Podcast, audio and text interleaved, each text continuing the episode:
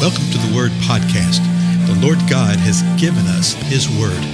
Let us learn it. Let us live it. Let us rejoice in it. Spread the Word.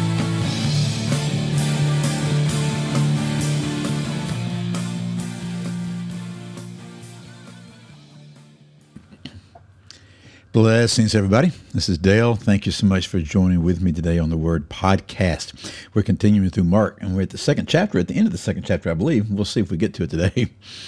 And, uh, you know, just continue to pay attention to how Jesus uh, reacts, how he acts, uh, the, the constant confrontation with the religionists, the Pharisees, and the scribes, the religious rulers, and how they were, at this point in time, uh, questioning him sort of picking at him.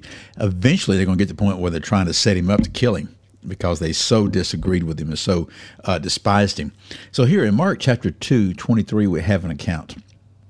And it says this And it happened that he was passing through the grain fields on the Sabbath, and his disciples began to make their way along while picking the heads of grain.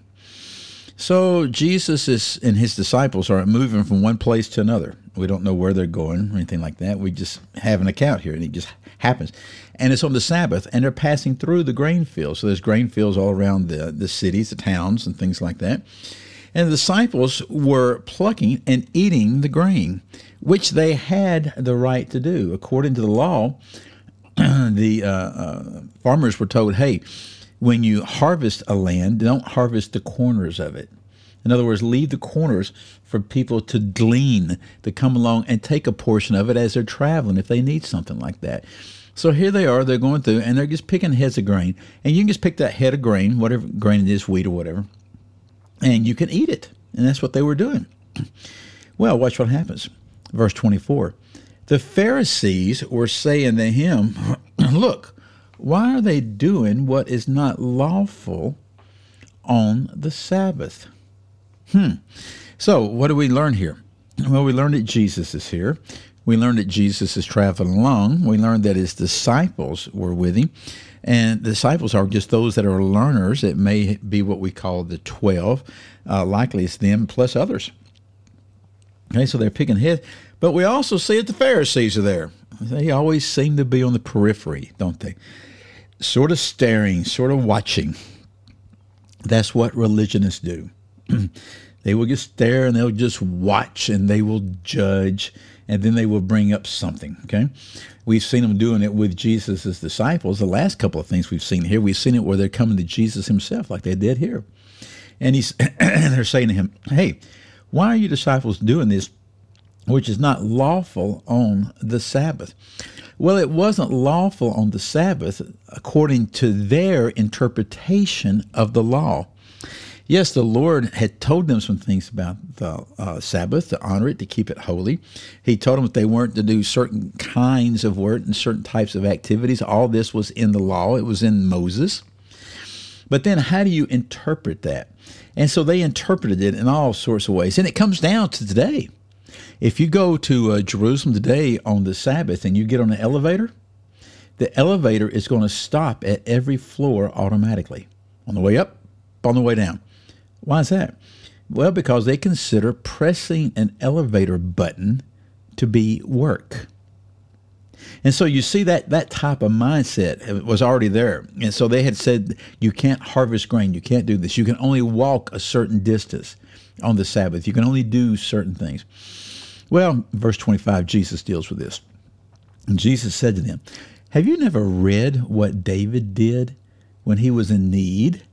and he and his companions became hungry, how he entered the house of God in the time of Abiathar the high priest, and ate the consecrated bread, which is not lawful for anyone to eat except the priest.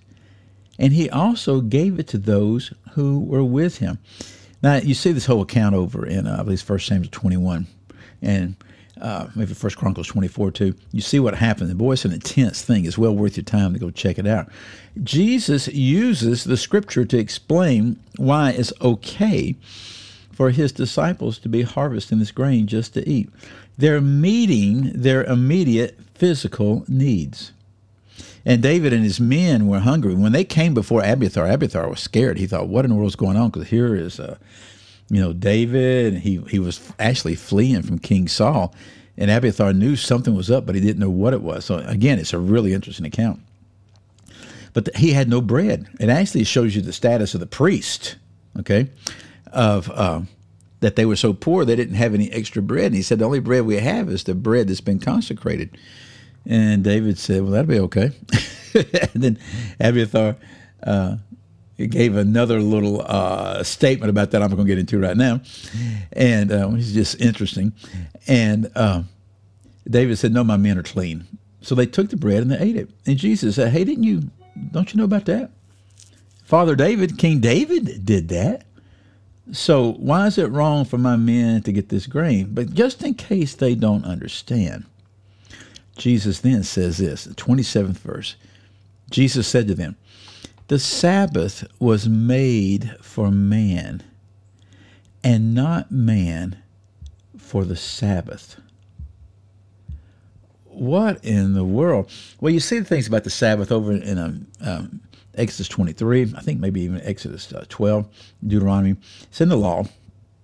And it says that the, the Sabbath literally came into being. It was made for man or for the sake of man. The Sabbath was made for the sake of man. In other words, God gave us a Sabbath to be a day of rest. And He did that for man. He did it for the sake of man. He did not do what they had turned the Sabbath into. He said, and not man for the sake of the Sabbath. In other words, the Sabbath wasn't created to where man had to arise to a certain level of performance to attain to righteousness by keeping a Sabbath. No, no, no, no, not at all. The Sabbath was made for man. Then the last verse, I think it's the last verse of the chapter, it is Mark 2 28. So, Jesus speaking still, so the Son of Man is Lord even of the Sabbath. Well, boy, Jesus took this from just being a complaining question, you know, well, look, your disciples are doing something that's unlawful on the Sabbath. He took it to explain to them out of the scripture how it was fine for them to be a harvest in this way. They're just doing the same thing that David did. Okay, they're just doing the same thing. But then he goes the next step and explains what the Sabbath is that the Sabbath was made for man and that man was not made for the Sabbath. So God created this Sabbath rest for a particular purpose. And then he tripled down on it. He says, The Son of Man is Lord even of the Sabbath. By then they knew that that Son of Man phrase, he was using of himself. And again, that echoes well, their understanding what Daniel says. Okay? It's very, very important that Jesus was declaring to be this Son of Man, the Son of God. So the Son of Man, and he's saying that he is Lord even of the Sabbath. You know, there's still struggles with this today. People will sit there and say, We're supposed to honor the Sabbath day. We're supposed to keep Sunday. Well, to start with, Sunday's not the Sabbath. The Sabbath's from sundown Friday night to sundown Saturday. And we do keep the Sabbath, but not in the way of the Old Covenant. In the New Covenant, in the New Testament, you see mention of all the Ten Commandments except for one you don't see it said that we as Christians, as believers, as the church, are to keep the Sabbath, the day. As a matter of fact, what you do see is that some people think that one day is more important than other, and other people think that all days are the same. But what you do see is this. You see that the Lord is described as our Sabbath rest. So, how do we keep the Sabbath? We keep the Sabbath by abiding in the Lord. We keep the Sabbath by walking in obedience with the Lord. We keep the Sabbath in our relationship with the Lord, not one day a week, but with every breath. He is our Sabbath rest, and that is how we keep the Sabbath. So the Son of Man is Lord even over the Sabbath. Well, again, I'm Dale. Thank you so much for your time. I'll see you in the next episode. Goodbye.